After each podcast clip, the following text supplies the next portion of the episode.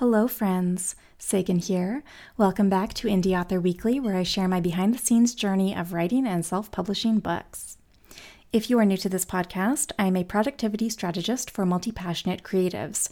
I help people manage their time and energy effectively through customized, actionable strategies that work for your unique life and business.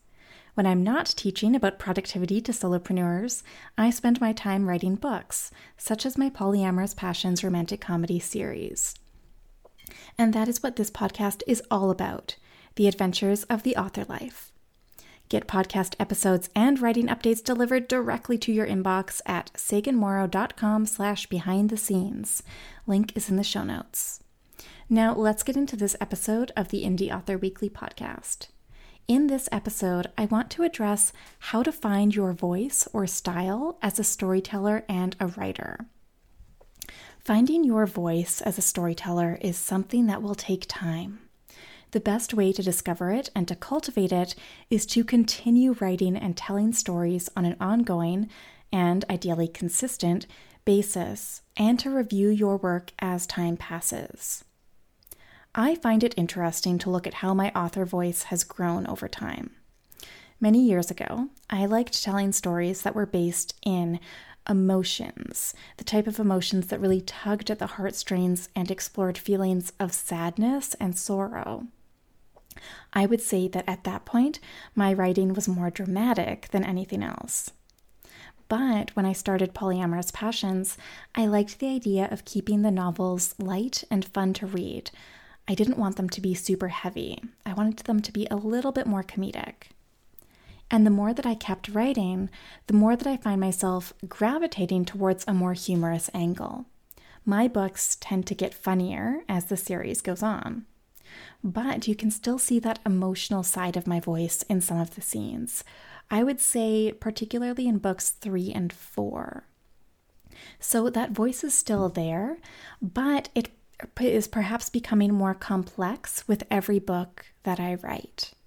My upcoming rom com, Small Town Stilettos, unpacks grief throughout the story as an important underlying theme, for example.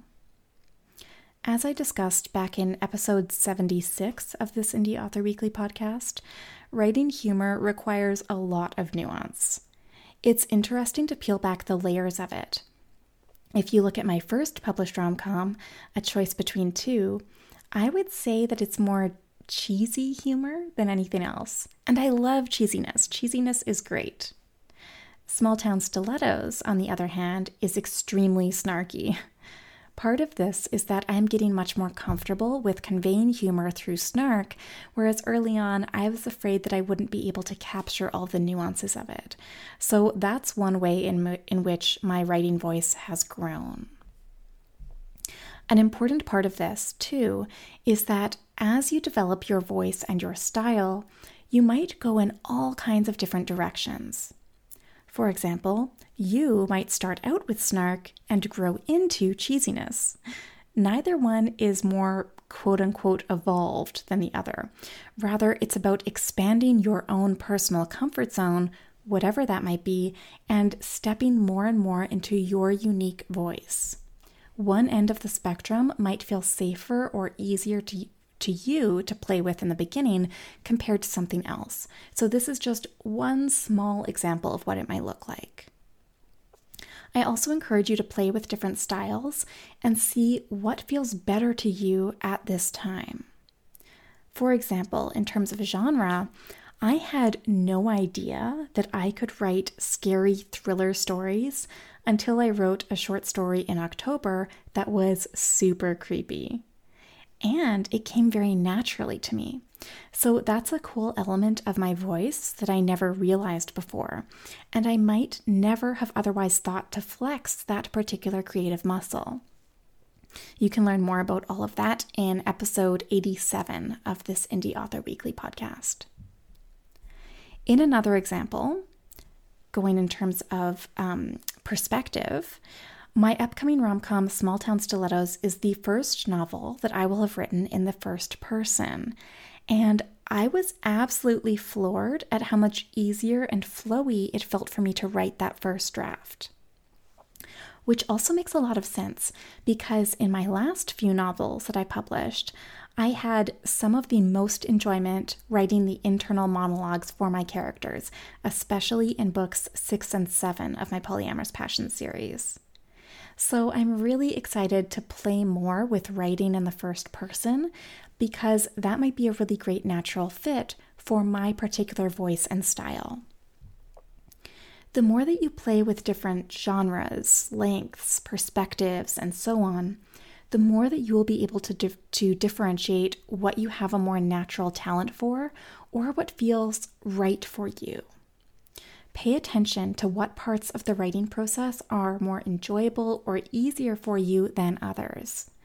And when you reread your previously published work, see if you can notice any patterns where your, vo- your, where your voice and your style really stand out. Lastly, consider how your voice and style integrate together. If we think of voice as your distinct, natural, free writing element of you as a storyteller, we can then think of style as how you go about conveying that voice. What are you doing to ensure that your writing style supports your storytelling voice? Are there any discrepancies between the two? If there is a disconnect between your writing style and your storytelling voice, that can really detract from the reader's experience. So, there you have it a few thoughts and hopefully some helpful tips on how you can find your unique voice and style as a storyteller and a writer. To distill it down into five bullet points for you. Number one, keep writing and telling stories on an ongoing basis as consistently as possible. Number two, have fun with it. Play with various genres, perspectives, etc. Number three, expand your comfort zone by starting with what feels easy or natural and stepping more and more into your strengths as you move forward. Number four, reread your previously published work so that you can see your voice and style grow over time and to observe any patterns. And number five, pay attention to your storytelling voice and your writing style and try to ensure that they work together rather than against one another. Now, I would love to hear your thoughts on this. Do you have any confusion about your voice as a storyteller? Do you feel as though your writing style reflects and supports your storytelling voice? Connect with me on Twitter and Instagram at Sagan Lives to chat about it or to let me know if you have requests for future episode topics. The more that you tell me what you would like to see more of on this podcast, the better I can accommodate that. If you enjoyed this episode, please take two minutes to share this podcast on social media and subscribe and rate it on Apple Podcasts.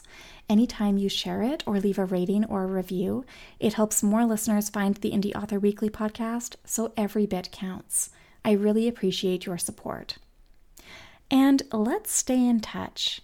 Get podcast and book updates delivered directly to your inbox, plus unlock awesome bonuses such as free chapters of my books and a few other goodies at saganmorrow.com slash behind the scenes. Link is in the show notes. Thank you so much for tuning in to the Indie Author Weekly podcast, and I will see you in the next episode.